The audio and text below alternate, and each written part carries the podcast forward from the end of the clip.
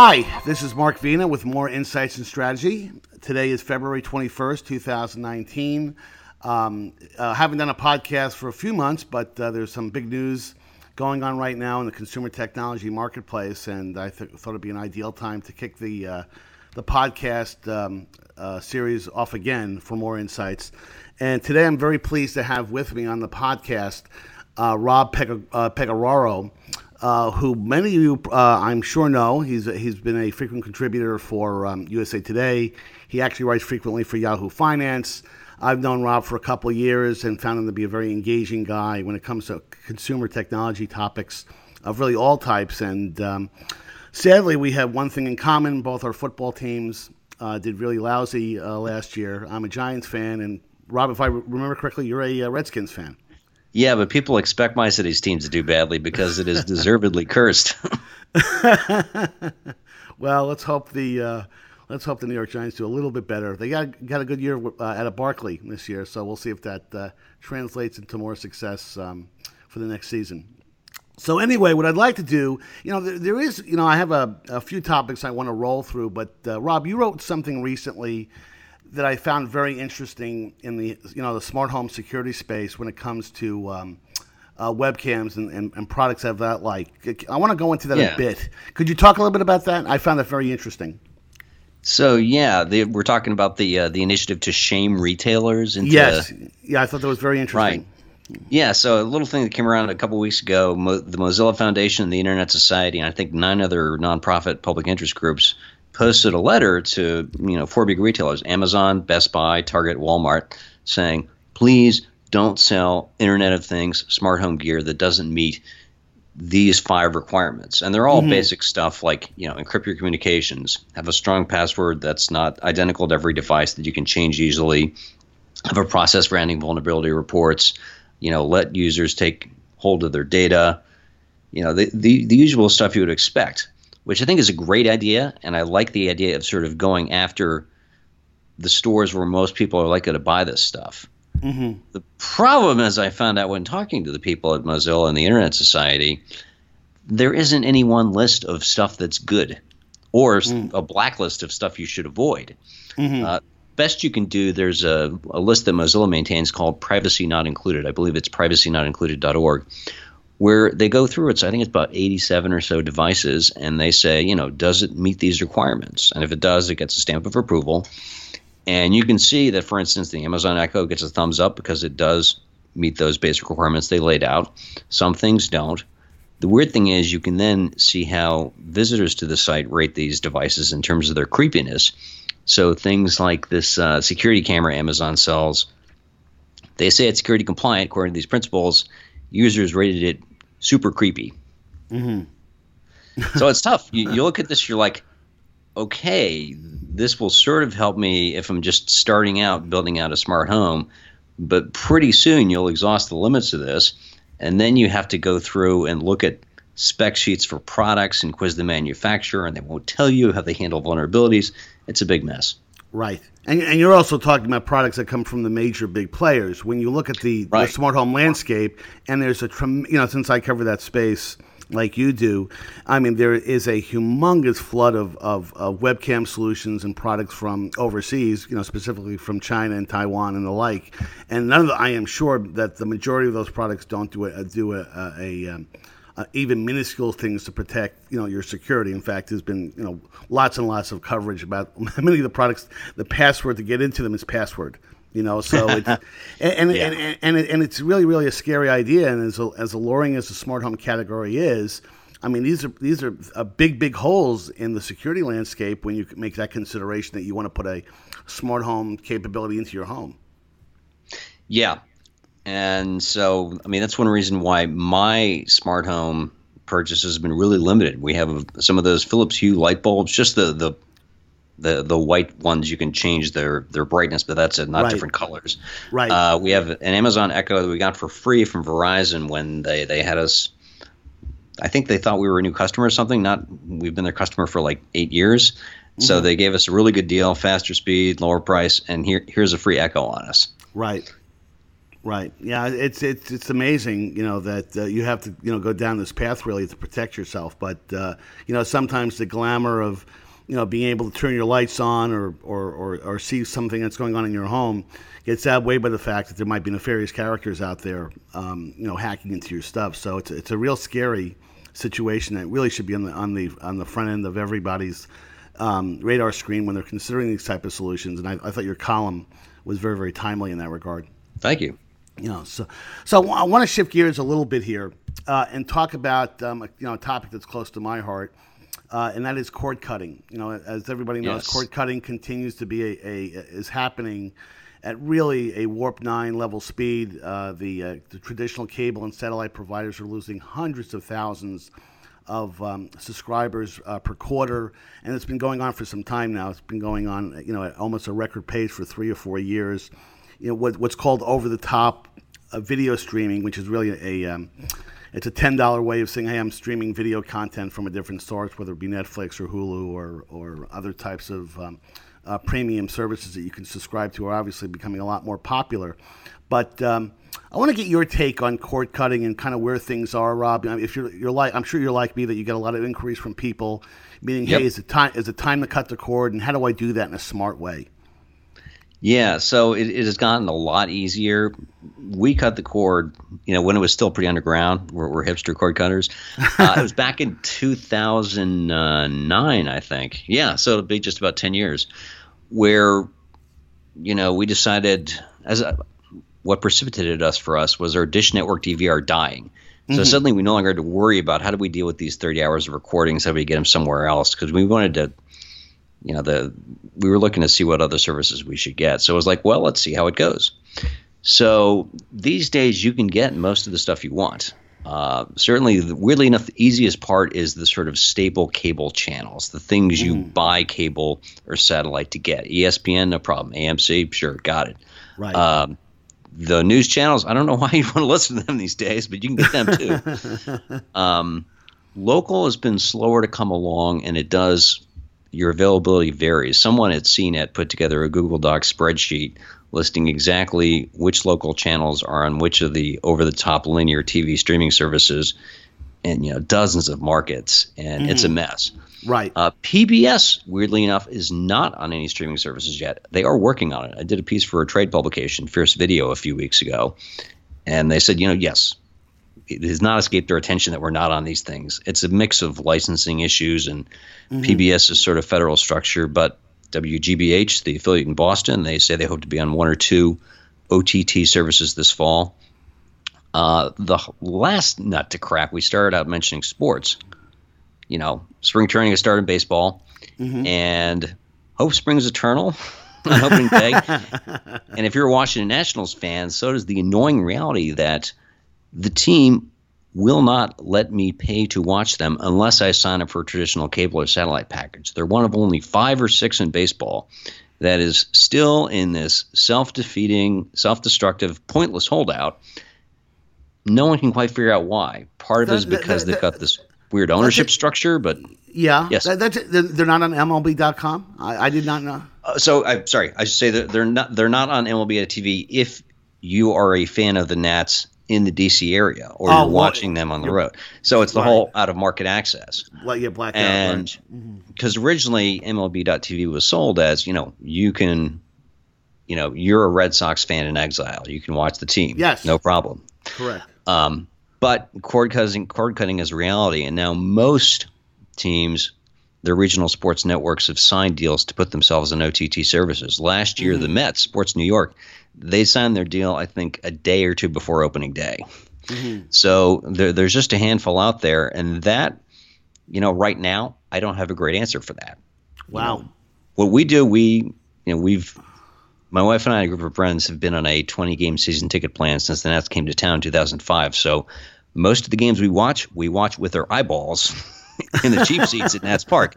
Uh, and the others we watch through the magic of radio. We have a couple of really good play by play guys in DC. Right. I hope that'll change, but local sports are still the sort of toughest part of the cord cutting conundrum. Well, that would be enough for me not to become a Nats fan. If I could, because you know, like you, I'm a crazy baseball fan. I live out in, I've been out in California for the last 13 years, and you know I you know faithfully subscribe to the um, the MLB TV package, which is I don't know eighty bucks a month. Uh, I mean eighty bucks a season, if I'm not mistaken. Yeah, and, and it's a god right. and, and, and, it's a godsend. You know, I mean, but uh, because I have to watch my uh, my Yankees. Um, you know, every day, and you know, baseball is almost an everyday type of sport, and that would drive me crazy yep. if I had to become that creative to watch my team. So, I think you should join the Yankee um, uh, fan te- uh, fan system. that would be, that would that would be my no solution. way. Well, I mean, it does crack me up. Yes, the Yankees Regional Sports Network, they did this a while ago. So, you know, no one can accuse the Yankees of being bad at capitalism. So if they've decided that they can make money in this future, the rest of baseball should get with the program. But but aren't uh, so the Nats are not even broadcast locally on local. So, a handful of games every year. It's not that many. Really? And it's got to change. So one surprising thing that happened around DC sports, our soccer franchise, DC United, they essentially cut their own cord. They mm-hmm. decided mm-hmm. not to renew their existing sports distribution deals. I think they were on Comcast Sports Network.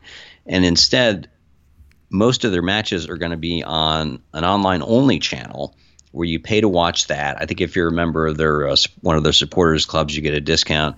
So they've sort of gone the other way around to say we don't want any part of this existing thing.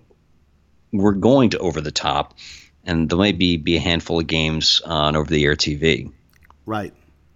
Well, see, I, I find this really fascinating because, you know, kind of a tangential topic to this is the topic of OTA television, which I've been a big fan of because most people, believe it or not, even though you've been able to do this since about 2000, uh, with the right, you know, most uh, digital TVs that have a, the, or most TVs, I should say, that have a digital tuner, you can actually attach an antenna to it yep. and get and, and, and take in, you know, your local 40, 50 local channels, which are, by the way, being broadcast, broadcast in HD, and you can enjoy all that local content. It's all the local, you know, the, the local um, networks uh, ABC, CBS, um, um, and uh, the like. Uh, even PBS, by the way, is broadcast yep. on an OTA local basis. Um, and uh, some of the solutions out there are really marvelous to use. And they, they've cracked the nut. You know, the big feature that most people want with either OTA or even OTT streaming, but especially OTA streaming, is that you want to have DVR capability. And more, more, more yep. and more of the products like uh, Air TV, which is uh, offered by uh, Dish Networks, and uh, there's a fabulous Sling, product, yeah. the Sling product. There's a fabulous product out there uh, called Tablo, which is I think one of the be- better solutions out there that has actually four tuners into it. So not only can you watch television, uh, frankly, um, uh, you know you can stream it when you're um, at home. You can stream it outside your home, very much like the old Sling boxes from years ago, where you can enjoy your content, your local content wherever you are.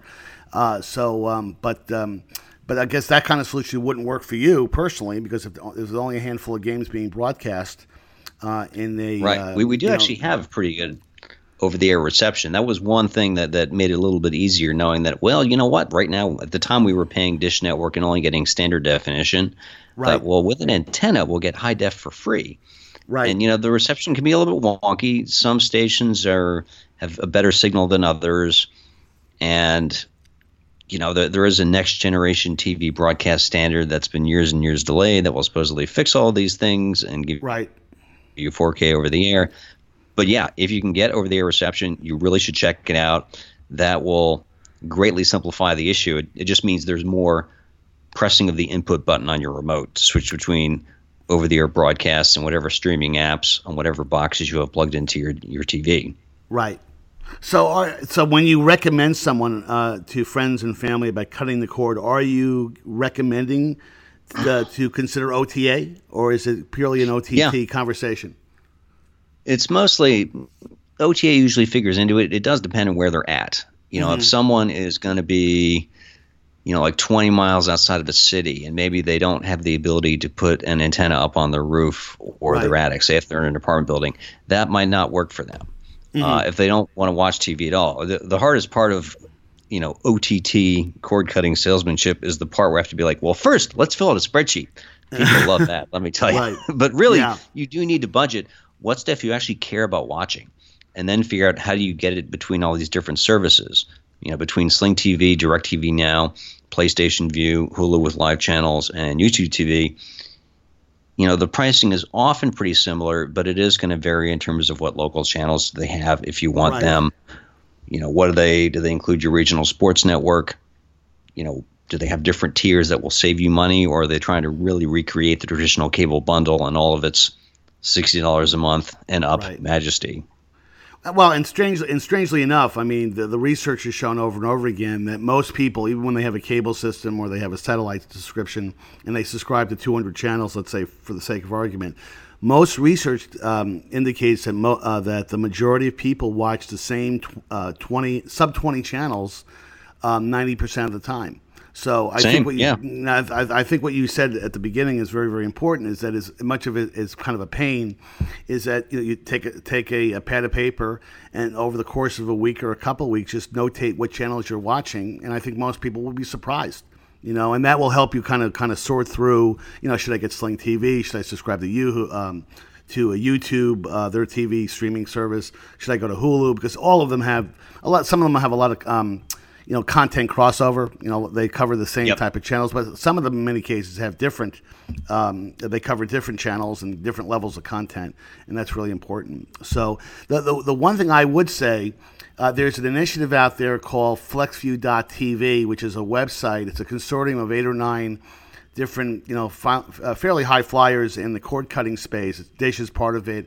Uh, Pixelworks is part of it. They make the transcoder technology that makes a lot of the court, the uh, video transmission solutions possible, and, and several others. And that, that website does a really good job of educating people on what the right products and right solutions to look at. So I encourage people to um, check out flexview.tv when they get a chance. but here's the topic. Myself. Yeah, but here's a topic, Rob, that I want you to because I know you're very fond of this, fond of it. You and I have talked about this. Um, I know what's is, coming. I uh, hear it. Here it comes. The, the, the, uh, you could write a book. You could make a movie out of this title, "The Coming of 8K," and uh, you know, you know, every trade show you go to, you can't, you couldn't go to CES, you couldn't go to many of the trade shows that uh, Rob and I have gone to over the last couple of years without thinking that you know 8K is going to take over the world. So, and we obviously know that that really hasn't happened uh, so far. So, I want to get your take on kind of where 8K is is right now, Rob, and kind of do you see some um, light at the end of the tunnel for those 8K, 8, uh, 8K enthusiasts this year? It, it, could be a train that's at the end of the tunnel. Bear in mind. um, so yeah, like I, have said many mean things about 8K. I, I, don't want to deny 8K resolution's right to exist, but as a consumer mass market product, I don't see its reason to exist. Mm-hmm. Look at 4K. First of all, if you're going to actually appreciate those extra pixels, and you're not a videophile, you're not the kind of person who, you know, wishes they could go to CES every year.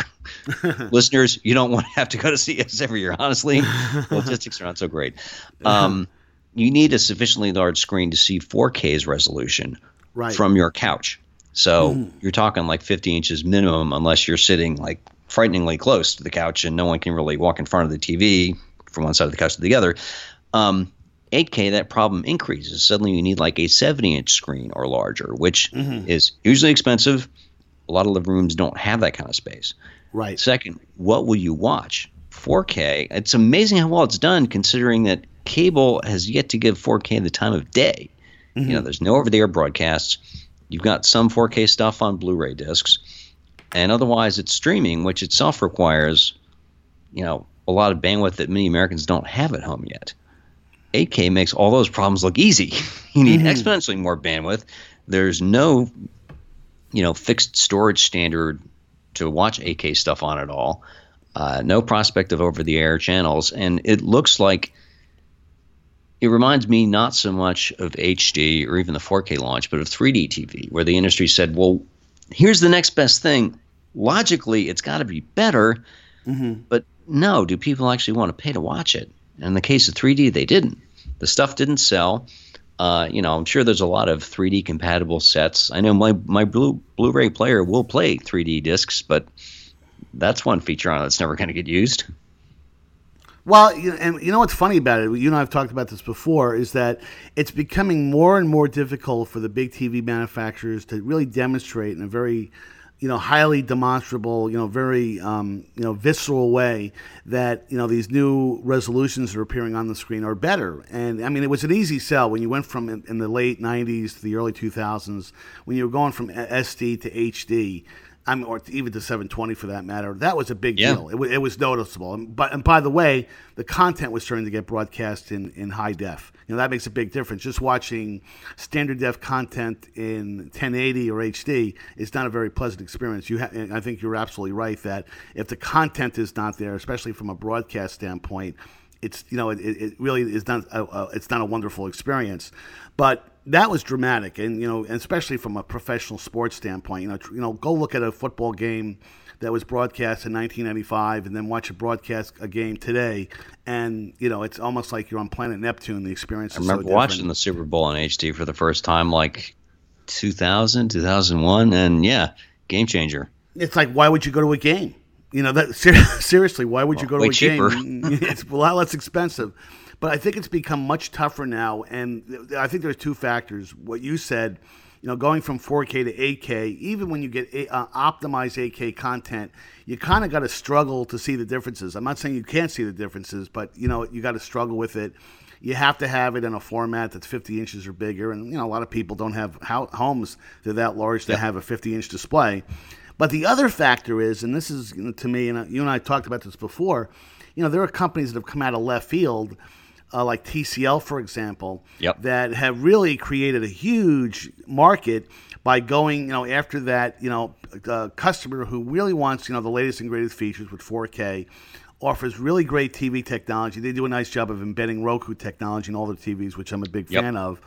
But they do it at value prices, and you know, they sell a 65 inch uh, Series 6 TV right now for under a thousand dollars, which will blow you away. I mean, it, it wins most of the contests against you know the likes of Sony and, and Samsung and others who usually charge at least a thousand dollars more for the same type of TV, same size.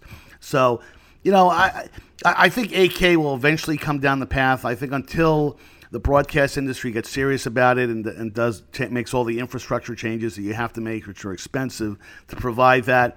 But I, I still think it's probably going to be at least a couple years out before you start to see really any meaningful traction on it. You know, that's my uh, my two cents. Um, and, and I'm even less optimistic about it. I'm being nice. but you know, the plenty of good TVs you'll be able to buy in the next few years. So don't don't feel beat up about 8K's uh, fate in the market. Oh yeah, yeah. And by the way, you know, a 4K TV is a, is an electrifying experience. So I don't want to downplay the the value of uh, 4K either.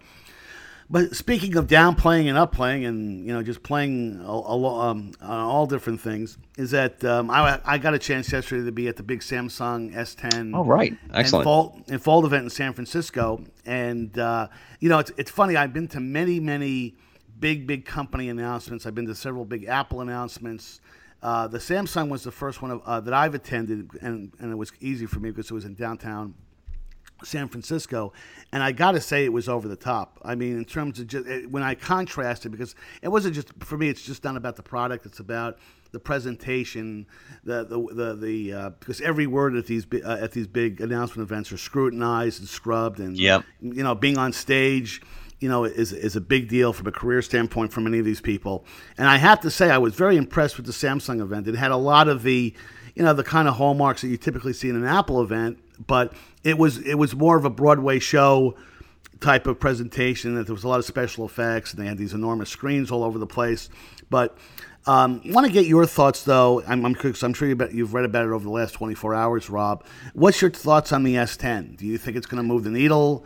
Um, and what's your thoughts, by the way, on the big the big news? Of course, was the foldable phone. Right, You yeah. know, that's, that's, that's it's a brand new category. But you know, give me your two cents and where you think that's headed. So yes, I did watch along. I have to admit, I missed the first ten minutes. So if, if there was an actual Broadway song and dance there, I, regret I will have to catch that on a replay. So yeah, the S10 seems to me like you know a good incremental update. I like the fact that this is the hill I'm going to die in. It has a headphone jack, so it's not making people buy new stuff to replace the stuff they already own. Uh, so that's good. They're not you know inconveniencing their users. Um, you know, the new camera sounds nice. I don't know that I need an Instagram mode of my camera. I mean, the whole point of Instagram is you just take a picture and you slap it online. You're not overthinking the whole process. Right. And if you have to switch to a different mode in the camera to do that, that's not so insta. Um, the the way it works, it charges cordlessly and recharges other devices cordlessly. One thing I haven't liked about every smartwatch I've tried is you have to bring its own proprietary charger, and you've got to recharge it every day because you know no one likes battery life. Well, mm-hmm. this thing you can put the smartwatch on the back of the phone yes. and recharge it. And someone tested apparently you can use an S10 to charge an iPhone 10. Yeah, I saw which that. Which is yes. very public spirited. I like that. Yes, I, I, I, think it was Joanna Stern from the Wall Street Journal. I think she had that in her piece, if I'm not mistaken. But it, yes. you, you know, it's funny. There was a lot of little things about it that I thought were very practical, meaning that you know they, they call it power share, that ability to stack your devices yeah. and you can share everything. I think that's I don't know if it's brilliant, but it's certainly you know for anybody who travels like you and I, and you have you know you feel like you're Batman because you've got so many cables, uh, you know, yep. you that you got to carry along with you. So that's nice. Other USB-C devices, which is you know quickly becoming kind of the new power and interface yep. standard on most laptops and and uh, even tablets and phones. Um, so I thought that was terrific. I did like the feature that. Um, they have a feature, and I forget what they called it, but they have, they have a feature where you can do wide angle photos by, by by not having to move. Right. Yeah. You know, you, you you could you know of course you could do that on the iPhone 10, but you have to move along you know uh, in a fairly careful manner as you kind of rotate the camera from left to right. And it works nice because it adjusts for stabilization. But Samsung has a way of doing it because they've got they've got six cameras built into the phone that they can do in a way where you don't have to move at all and I think that's a that was a very very nice feature. So I was impressed with that. Um, the, the, but I, I, but one, one thing I do want to ask you about though is, do you think the foldable category is going to be a, a, a, big deal? Because and and what was interesting to me, I'll just say one last thing before I ask for your comment, yeah. Rob, is that strangely enough, they spent 20 minutes on the fo- on the on the uh, on the fold phone right up front but they did not have any devices in the media area for you to evaluate. And I was dying to see one because my big deal with it is the hinge design. I mean, are you going to be able to break it easily? Because you know there are going to be people out there. They're going to they're going to test that. Can I fold well, the same people who tried to bend their iPad, or their, uh, iPhone. their iPhone when they when I, yep. Apple moved to the larger iPhones. Because and I and of course these Samsung engineers are smart, and they'll I'm sure they'll, they've anticipated that. But you know, assuming that you know that it's a fairly you know rock solid and durable product, do you think that has the opportunity to be a new category? Do you think it it expands the market beyond your classic you know large format smartphone? Opportunity definitely. At one thousand nine hundred eighty dollars, not so much. Uh, you know, for that, I, I would buy you know a, a mid-range phone, a mid-range tablet, and then another of each. So in case I crack the screen, it's it's still good. Uh, but no, I'm I'm glad to see that kind of experimentation. If you can make that work and, and make it so that it's still sufficiently small. It looks like it's going to be on the thick side. Like I don't know if that's going to not that I really wear skinny jeans these days, but I don't think it's going to fit for that kind of pocket. Right. Um, but you know, it's a 1.0 model. Let's see how it works. Um, yeah. I, am well, glad they're trying something new. Well, and and honestly, you know, because I did a piece uh, for Good Morning America uh, last night about this, is that what what really disturbs me. And you and I have talked. We, we had a long conversation on that plane ride back from Europe. Um, yeah, that's year, right. Rob, is that you know there's this obsession. I, maybe obsession is the wrong word, but there's simply certainly momentum within Apple now and Samsung of moving to these high end price points, not just on the Fold. The Fold I, I get, you know, it's a premium device. It's you know, it's it's you know version 1.0, and that's a that's a fast follower. That's a leadership type of product. It's not a fast follower type of product. But the S10 and the S10 Plus, you know, along with the XS Max. Are really products really right now that are really what I like to call Thurston Howell III, you know, type of products. You have to be a billionaire you know, uh, to, to, to afford them. I, but it's you know, there's not a lot of people that can afford to spend two grand every 12 months or so. You know, there is a, there are people out there that certainly do it, and you know, yeah, you and I, I write about this stuff for a living, and I don't want to spend that kind of money. Yeah, you know, and and so I I just wonder.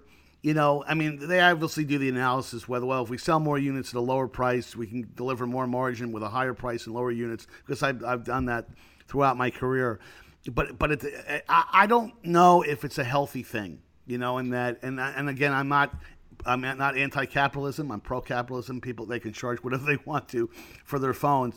It's just that, that there's some of those features, some of those premium features, people really like. And when you start talking about those kind of price points, you really lock out a big part part of the market.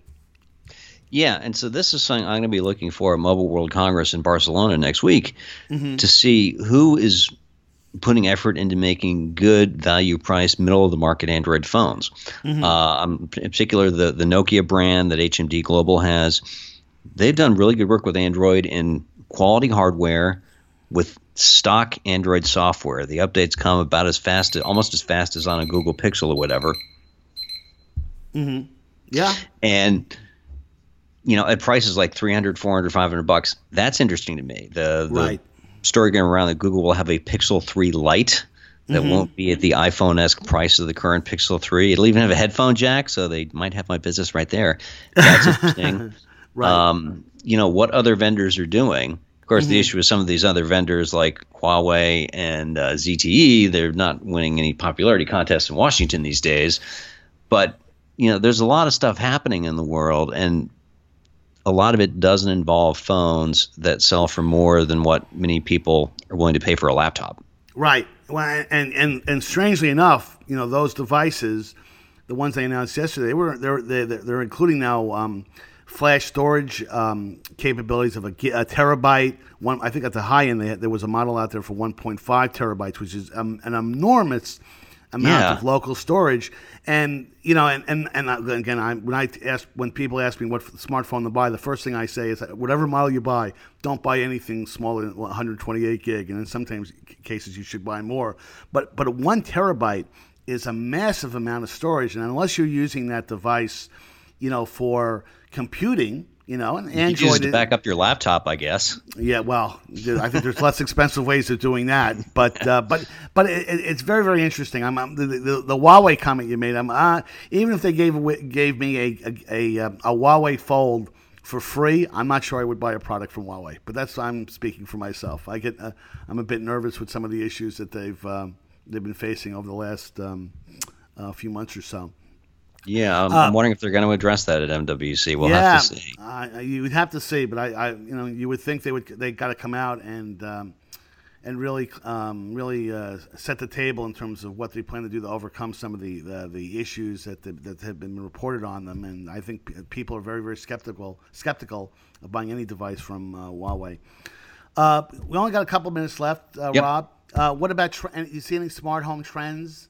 That you think are interesting uh, uh, over the next few months that you, that's going to be on your radar screen? Uh, so I'm kind of looking to see, you know, Amazon has come up with such a commanding lead in this category. You can, you know, command just about anything in your smart home through Alexa. You know, Apple is making this push.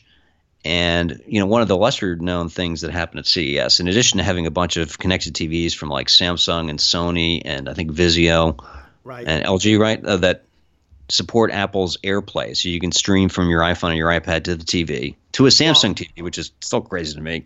Right. Uh, some of them also include uh, HomeKit support, so you could, in mm-hmm. theory, use that to talk to other devices in the house.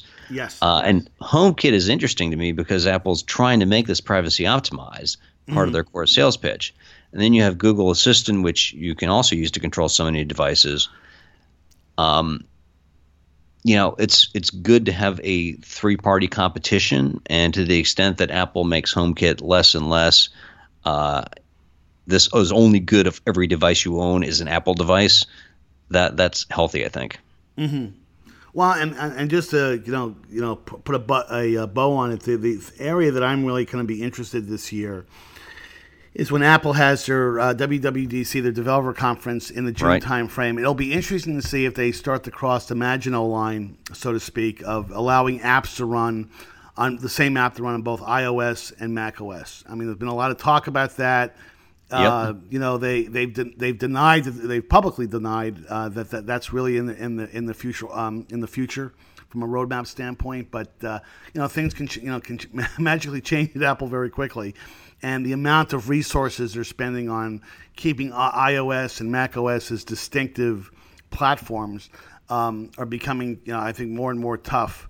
Uh, t- tougher for them to do that from a, from a, from a uh, management standpoint. So I would not be surprised if there's more spirited discussion on you know cross app um, app compatibility with both operating systems or the movement toward one operating system that encapsulates both. You know, so that right. Well, then that makes me wonder: when will we finally see an Apple laptop where you can you can actually do what arcade now does instinctively, which is touch the screen to make things happen. Yes. Well, for many many years, they've you know they you know the, you know Microsoft championed that usage Yep. model. You know, and uh, when I was at Synaptics, we used to call that the uh, gorilla mode, where you had to reach over the keyboard and touch the keyboard. And uh, you know that's not really not a natural thing to do. Yet I, there are some applications, though, even in a two-in-one convertible type of configuration, th- that do make sense. But we'll see what happens. It'll be very interesting um, to see. But but that's all we have time for today, Rob. Thanks very much for uh, calling in. It's always a pleasure to speak with you. Um, Thanks for having me. And uh, uh, please find uh, find uh, Moor Insights and Strategy on LinkedIn and Twitter. That we have, uh, you'll see in the uh, text after the broadcast, uh, the uh, uh, hashtags are where you can find us. Where can we find you, Rob? You can find me on Twitter as at Rob Pegoraro. That's at R O B P E G O R A R O. And conveniently enough, first name, last name is also where you find me on the web, robpegoraro.com, Facebook, LinkedIn as well, Flickr, you have it. Great. Well, Rob, thanks very much, and everybody have a great week. Thanks. Thanks.